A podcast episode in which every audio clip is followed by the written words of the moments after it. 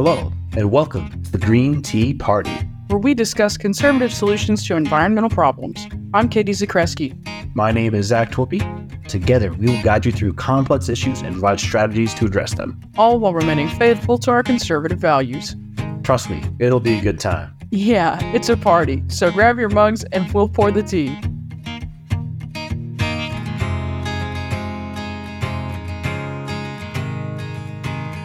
All right, everybody, welcome back to today's episode. Today, we're going to be talking a little bit about one of my favorite topics. Y'all have heard me talk about this in several episodes, and that's how to have respectful dialogue when it comes to being a conservative in the climate movement obviously you know if you're conservative in the climate movement you're getting a little bit of pushback from both sides so it helps to have all the tools in your toolbox when it comes to being nice to folks and explaining how you feel a certain way and being respectful about it.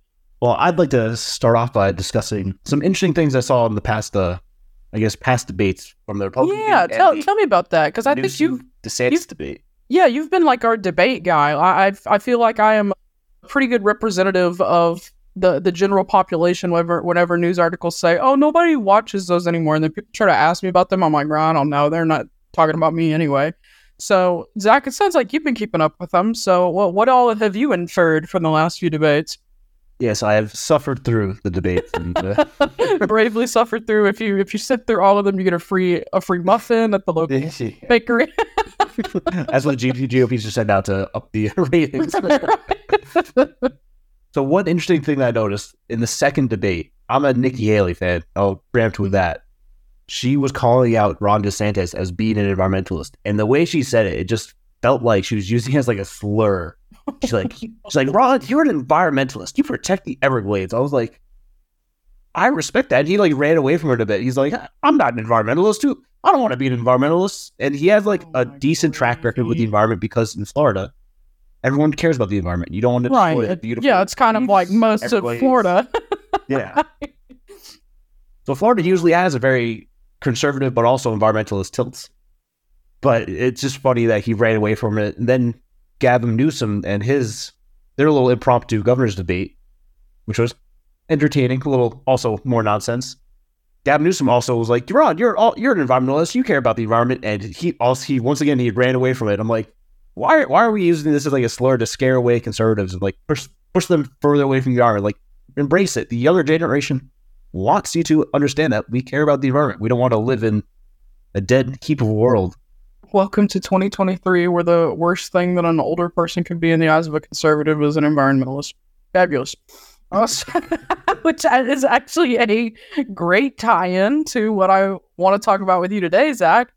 So I've got a question for you, and maybe your family is normal compared to mine. I've got a I've got a suspicion a lot of people's families are normal compared to mine. Have you ever watched your family members get into like super heated debates, like red face, yelling, screaming, and and you just kind of get roped in like it's got a gravitational pull, like especially around the holidays. Has that ever happened to you? So I come fa- from a family that's voted for most of my family voted for Trump both 2016, 2020. Mhm. And I also have a sister, an older sister, who works for one of the most progressive uh, members of the Congress squad. And so my holidays- juicy gossip. my holidays get very aggressive and yelling and lots of disagreements about policy. And I feel like I'm always trying to mediate, be like, let's let's settle down here. It's no need to get angry about this. Zach, that probably puts you in a precarious situation because you're like, you think the Green New Deal is dumb and a lot of these like progressive environmental policies, but at the same time, you're like, well, I do believe in environmental policies, period. so it's like the most hated person in the room. it's the one closest to being in the center. Oh, Lord, Zach. So it sounds like your family, as well as mine, and probably everybody else, is this uh, around this time of year could really take a look into how to have respectful dialogue surrounding politics and especially environmentalism. So I, I want to give a little bit of a backdrop for it's not just me saying that this is important all the time. Okay, like I've got some some stats here. Uh, so according to the uh, Pew Research Center poll from just a couple months ago, um, 65% of Americans say that they always or often feel exhausted when thinking about politics these days. So, in addition to being ideologically polarized, the Carnegie Endowment for International Peace reports that Americans are even more emotionally polarized than they are politically polarized. So, in other words, they don't like members of their uh, of the other party, and they often distrust them. And another recent poll by the uh, Public Religion Research Institute shows that eight in ten Republicans believe the Democratic Party has been taken over by socialists, while eight in ten Democrats believe the Republican Party has been taken over by racists. Um, and that report is aptly titled "Dueling Realities." And again, d- just another Pew Research Center poll from 2020 reveals that nearly 80% of Americans now have just a few friends or no friends at all across the aisle, and the animosity goes both ways. So that paints a pretty grim picture for Yeah. being able to, you know, make friends and keep them if you don't see politically eye to eye with them. which is just a terrible thing for our country in general. Like it really shuts down the discourse and open dialogue that you need to like work and solve issues. And you're, everyone vilifies the other side now. It's like they are evil. They are evil for this. They are evil for that. It gets us nowhere. It just like leads to the name calling, Hillary calling conservatives deplorables. It's right? And then the nasty women. And how about we just judge people? Well, maybe we shouldn't judge people. How about we just value people individually based on who they are as a person instead of who they vote for? That's a crazy idea. But I think it's worth mentioning, you know, we, we can sit here and talk about the problem all day long. And I know I've brought this up in multiple episodes, what I think the issue is. Um, but I want to talk with you a little bit, Zach, about some of the proposed solution that I, solutions, plural, that I have gathered from multiple platforms, multiple nonprofits, multiple organizations. And I, I, I kind of condensed everything that I found down into, I think, let me let me count here. Counting's not my strong suit. Two, three, four, five, six, seven, eight, eight real main pieces of advice that seem to be the most effective when it comes to respectfully having a political conversation or discussion. And, and I'm going to use my aunt and uncle as an example here. Hi, Uncle Gary and Aunt Lisa. Love Uncle Gary and Aunt Lisa to death. But my God, there have been several holidays where I thought we were going to have the cops called on us. So I, I want to start with the first piece of advice that a lot of these platforms that I found and a lot of these reports and nonprofits that I found suggested. And that was to ask questions. So when Uncle Gary starts talking about the Italian satellites that the communists are using to change the votes and the ballot machines, it's worth asking him why he thinks that, not just to figure out, you know, where he's getting this information, but being curious about somebody else's perspective and asking them these questions indicates that you're interested in what they have to say and where it is that they're getting their information.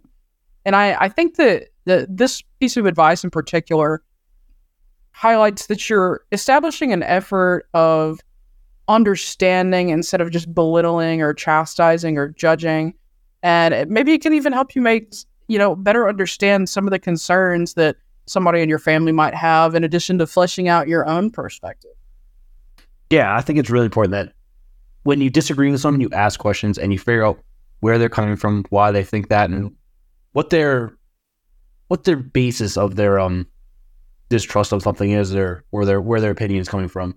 a lot Right. Of the, a lot of the deep things in between Republicans and Democrats can really come down to the concerns about the same topic, but just different solutions. And it's like both Right. wanna- both sides want to address the topic, but they have different solutions. And it's like we can come to an agreement, talk about this in a friendly way, work towards something, and it's much more productive than yelling. And and it's almost like that. It's almost like a trope where you and somebody are arguing about something, and you argue about it like you're absolutely fighting for your life for like 20 minutes, and then finally one of you says, "Oh, are you talking about that? No, I meant this. Oh," and then you like come to terms with it. Like all of that could have been cut out if you just asked a couple questions. so I think that like to hinge a whole discussion or a conversation on an assumption and not asking a question. is just a recipe for a disaster, especially with a volatile topic like politics in general. So, another piece of advice that I found, and this should be a bit of a no brainer, but I liked how one of these nonprofits really went into depth about what this actually means. This piece of advice is to listen and not talk. Personally, this is the hardest for me. Obviously, you know, we're co hosts on a radio show, you got to talk quite a bit. but it's just as important to listen. I, I have a tendency to try to formulate my response to somebody while they're still talking. I admire people who can just like listen 100% of the time and then formulate their response, but alas, anxiety. But I think that engaging in meaningful dialogue means that you have to actively listen to what that other person is saying. So whether that's nodding, not interrupting, letting silence speak for itself, asking those clarifying questions that we just talked about, and repeating back to the person what you think you heard and how you understood it, I think all serve as productive ways of making the other person feel as though you're seeking their perspective, you're attempting to understand them, and you want their knowledge instead of just trying to formulate more information so you can graft a better attack. Yeah, yeah. You want to be an active listener and really understand their perspective. And that leads to much more productive dialogue. And mm.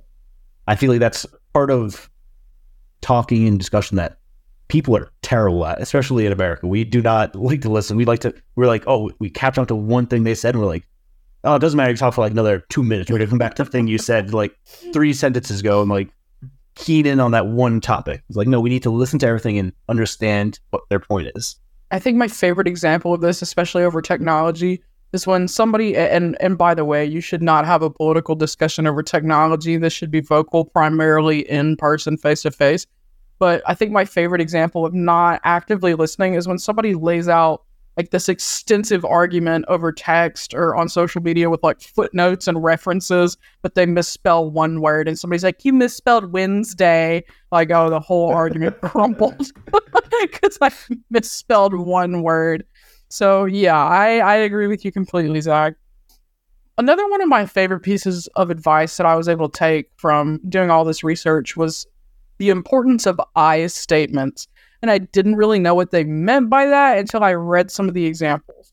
So, when responding, it's really important to include I statements to emphasize your own humanity and your unique perspective instead of just giving the impression that your belief is like the absolute, like it's the the word, the law, the truth. So you you would say I believe abortion is wrong instead of saying abortion is wrong, or I believe in climate change instead of saying climate change is real. So a lot of these opinion statements and phrases are worded like, well, personally, I think, and they carry less animosity than when you really matter of factly deliver your statements. Yeah, it's good to leave something more open ended and leave leave it open for discussion for the other person to be like jump in and be like, you believe this, I believe this, and then you can sparse the hairs there. I like that idea of open endedness, Zach, because I feel like if you just come in and you're like, climate change is real, climate change is not real. Okay, then it is now the onus of whoever you're talking to to shuffle through their their rolodex of mental information to be like, how do I disprove this statement? Which shouldn't be your job, but a discussion.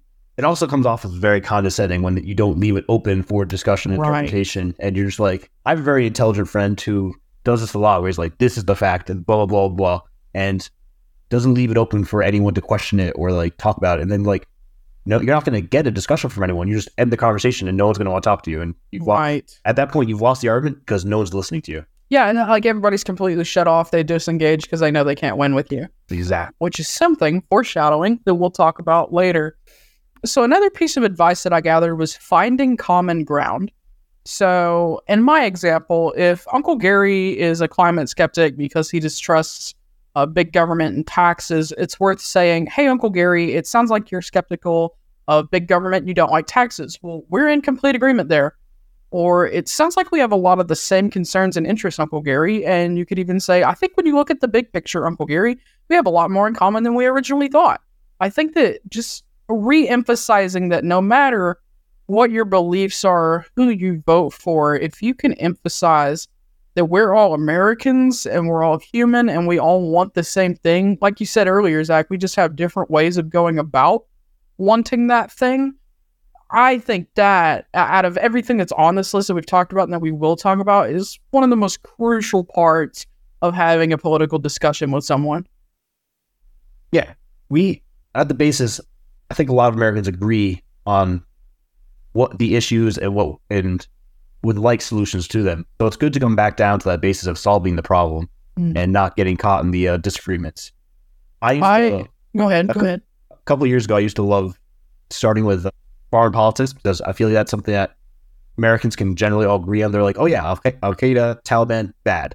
Like Right. that was a good way to open political conversations and open the discussion. Be like, we'll start from this agreement. Now, the past couple months, it's gotten much more controversial with everything going on. So not Right. a great place to start anymore. now it's China bad, and that's Yes. that's a pretty. that's that's a bipartisan issue. so like, hey everybody, child slavery. Can we all be in agreement? Bad. not good. The sweatshops bad. All right. So, another one of the tips that's on this list is emphasizing humanity and emotion. And I, I like this point in particular because it emphasized that people don't just pick and choose their opinions like willy nilly out of a hat. They formulate them through deeply personal experiences and the emotional processing that comes with that. So, if Uncle Gary is a climate skeptic because local meteorologists and climate scientists erroneously predicted an ice age in the 70s, I am in no means justified to invalidate his personal experience. And if Aunt Lisa supports gun control because she was robbed at gunpoint, I am nowhere at all allowed or even verifiably correct and telling her that she's wrong because I've got a fact sheet and she has PTSD. Ben Shapiro might say facts don't care about your feelings, but they should. They really should. And you have to be compassionate of people's emotions, even if you disagree with the opinion that their emotions are rooted in. yeah, we're we're an emotional creature. We decide things based on past experiences and what is going on in our life and how it connects to us.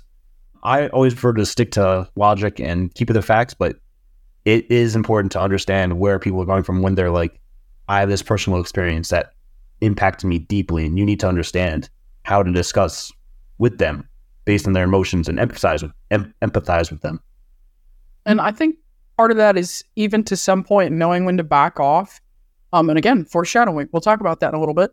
But if somebody is like very emotionally raw about a topic because of something that's happened to them, there, there's man, that's you can't really come at that from an I'm going to change your mind angle. Like it's very much a share with me your opinion. Right. Share with me your opinion because of the experience that you've had. Obviously, I cannot change your experience and will not be able to change your opinion, but it's worth letting you know that there are people who might not think exactly like you who still care about your well being. Yeah, that's a very good point. Got to know when to walk away and Mm-hmm. understand personal boundaries. Right. This one is one of my personal favorites. I feel like I say that for every single one. All of these have been really good that I've like pulled together from these different articles. Obviously, I picked the cream of the crop, but every single time I read one of these, I'm like, oh, I like that one. Oh, I like that one. This one was be aware of your own shortcomings. If you support if you support a sketchy politician, you better be ready to justify why if somebody calls you on it. If you exclusively watch Fox News and nothing else, you are in no position to berate Uncle Gary for only watching Newsmax or Aunt Lisa for only watching CNN. You have to be aware of the limits of your own perspective and the beam in your own eye before you start pointing out the political speck in somebody else's eye. Yeah, it's gotta burst your bubble, gotta burst your own bubble, understand other people's bubble. Yeah, And, we have and to. honest, go ahead. I was gonna say we have to understand news literacy, and like everything we read will have a certain type of bias, and you have to understand where that bias is going to be coming from. Like if you're reading something from Al Jazeera, they're going to have a very Middle Eastern bias Ooh, and yeah, look at things sure. a different direction. Versus if you're reading something from like Fox, That that is one of my favorite. But before I go into this minor soapbox, I'm I'm glad you said you have to burst your own bubble because if it came down to it, I would rather have to burst my own bubble than somebody else do it for me, and my entire point collapses. That's embarrassing. so I, think that like the more so, like personally aware, self aware you are, the more likely you are to be able to admit a shortcoming in a discussion politically. But one of my favorite things to do as a journalist is to get together headlines from every news organization about a topic and try to figure out what their angle is. What words did they include in the headline? What words did they omit? slammed. Yes, bombarded. Yeah, bombarded. Or even like when they start mentioning races and genders in the headlines, I'm like, oh yeah, we got a we got a live one over here. We know what what is going to be the focus of this article. I think So- Go ahead. you can going. No, oh, no, that that was just it. It's just it's it's always funny for me to like because I've got like 600 different news apps installed on my iPad. When something happens, like they all come in at once, and I'm like, are we all talking about the same thing this afternoon? Or So Well. I'll plug I'll plug a, an email newsletter I get from it's called Ground News, and what they do is they go through different topics, and they're like like fifty percent of or forty percent of news outlets on the right are reporting this, but like only ten percent of news outlets on the left are reporting this. And it gives Oh, you like a nice cool. breakdown of how they I just have how it up. news outlets That are breaking it down. awesome. Yeah, and then they'll even do they'll grab like a major item and they'll grab the headlines from each major news site and be like, this is how they're reporting it, this is how they're wording it differently. So you can see how the like bias can like trickle in from each side and like what they how they tweak what is actually going on. Like like it's all factually true, but here's how they like tweak what they're saying yeah, to like give it a certain reaction. certain parts. Wow. Okay, well, you. I hope they hire you as their sales rep because I'm definitely gonna subscribe to this as soon as we It's a wrap it's a great way to really put yourself out there and see how things are being perceived and like it shows you like weak spots where maybe if you're only getting from Fox News, you you will never hear this story.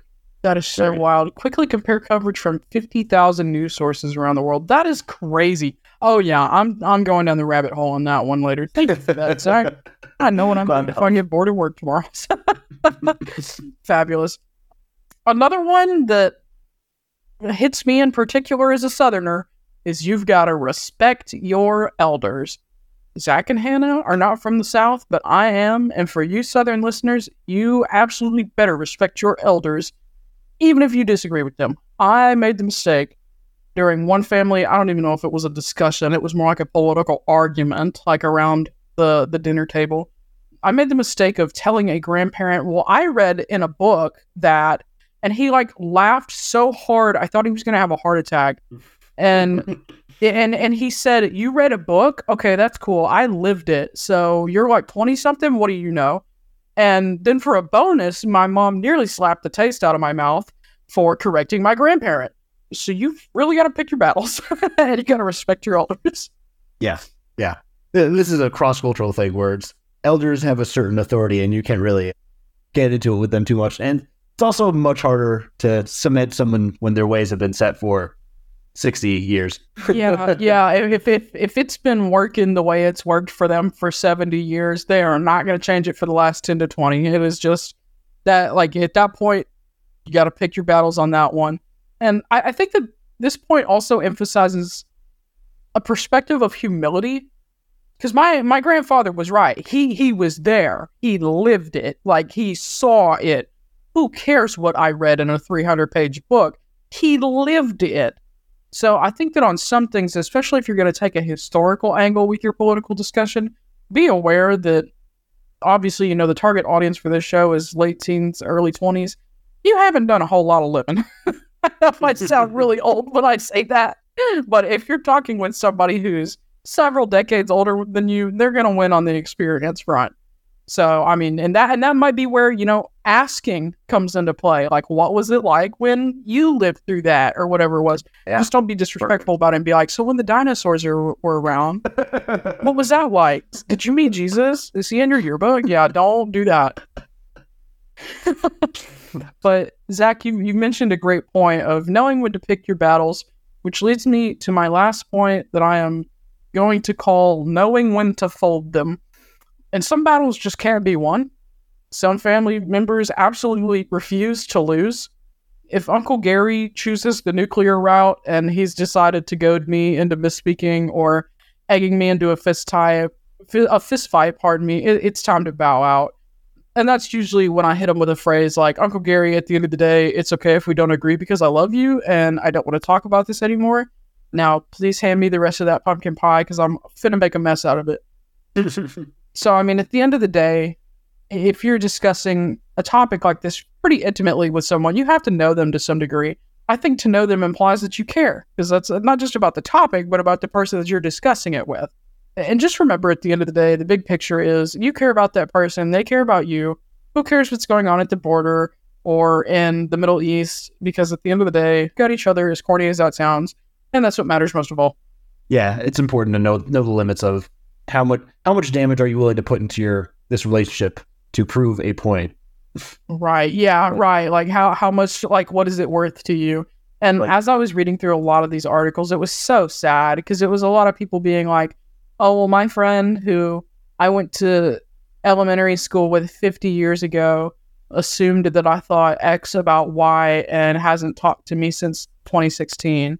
Or my brother and I don't see eye to eye politically, and so we have not talked in 10 years. And I'm like, is it really worth it? Like to be that mad at somebody for your opinion Yeah. on a politician or or really any political or social issue like is that really worth like losing years of your life over Yeah. I, I don't i don't think it is The polarization can really do a lot of damage to our society, and Right. you got you got to make sure you don't damage your own personal relationships. When I, I even think of my own friends that i've lost either just by being a jerk in a political discussion or maybe they were being a jerk and i just didn't know how to cut it off. Like i was the uncle gary here. I absolutely had to win and had to keep egging them on. And it is is absolutely cheesy as it sounds. There are times when i sit alone in the living room and i'm like man it would be really cool if i was still able to text them or invite them over to hang out. But no i had to go and be an ass about some random political issue that will be around long after i'm dead and lost a friend for it Yeah, it's just one of those where yeah, you got to know when to hold them and you got to know when to fold 'em. And if you don't know which one to do, it's just easier to fold them and walk away. Keith, can I throw in one extra topic? I Yeah, I absolutely. So one strategy I use to understand people of different opinions of myself is I think of my my opinion, I form it, and I think why I have it, and then I try to think what is the inverse opinion of what I have, and try to mm-hmm. understand why they got to that, that why they have that opinion and how they got to that conclusion, and that why I that's like that. they came up with. So always, oh yeah, I'm always trying to think of the across the spectrum. What what is what is different?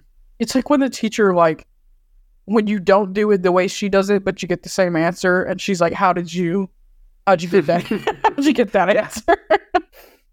Excellent. I love that. Well, if you take nothing else away from this episode, let it be that politics can make any holiday or family gathering even more stressful than it already is.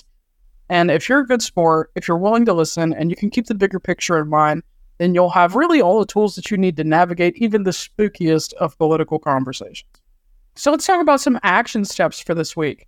My recommended action step is to check out Braver Angels. I know I've plugged them a couple different times, but this article is really, or this episode, pardon me, is really their meat and potatoes.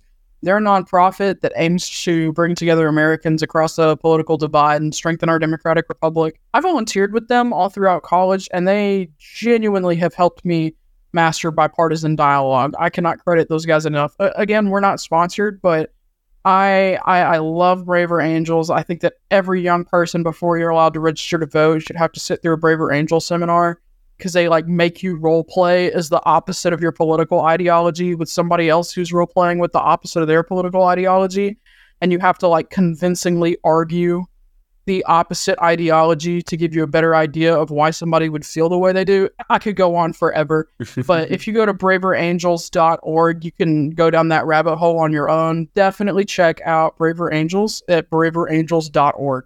I was just checking out ground news and checking where you're immersing your own political bubble a little bit, seeing where how the news is reported on your side and how's being reported on the other side, and what news you're missing from outlets you don't look at. Our listeners, email us with your thoughts, pretty please. Our email as is info at greenteapartyradio.com.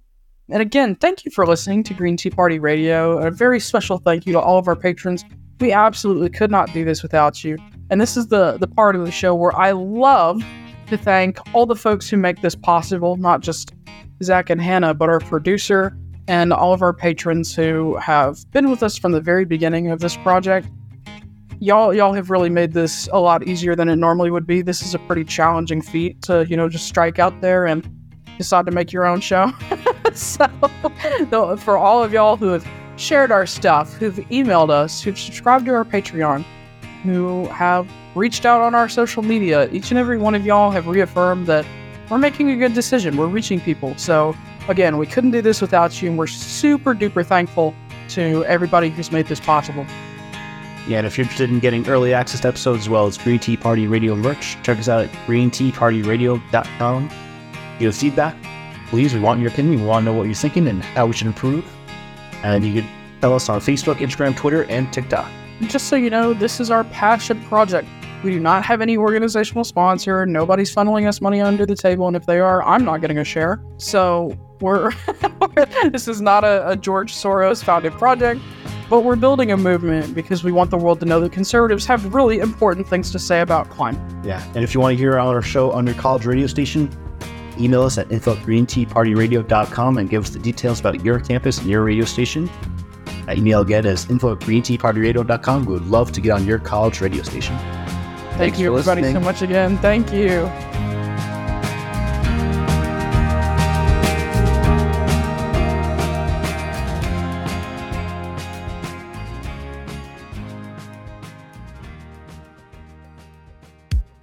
Conservative and concerned about climate change? You're not alone. My name is Chelsea Henderson, and I host RepublicEN.org's Eco Right Speaks, bringing you weekly guest interviews and stories. John Kasich, Christine Todd Whitman, Congresswoman Nancy Mace, meteorologist Marshall Shepherd. Each week, we have a conversation with an eco right leader bringing you information, opinions, personal stories, and much, much more. Download, listen, subscribe, and join us each week on the Eco Right Speaks.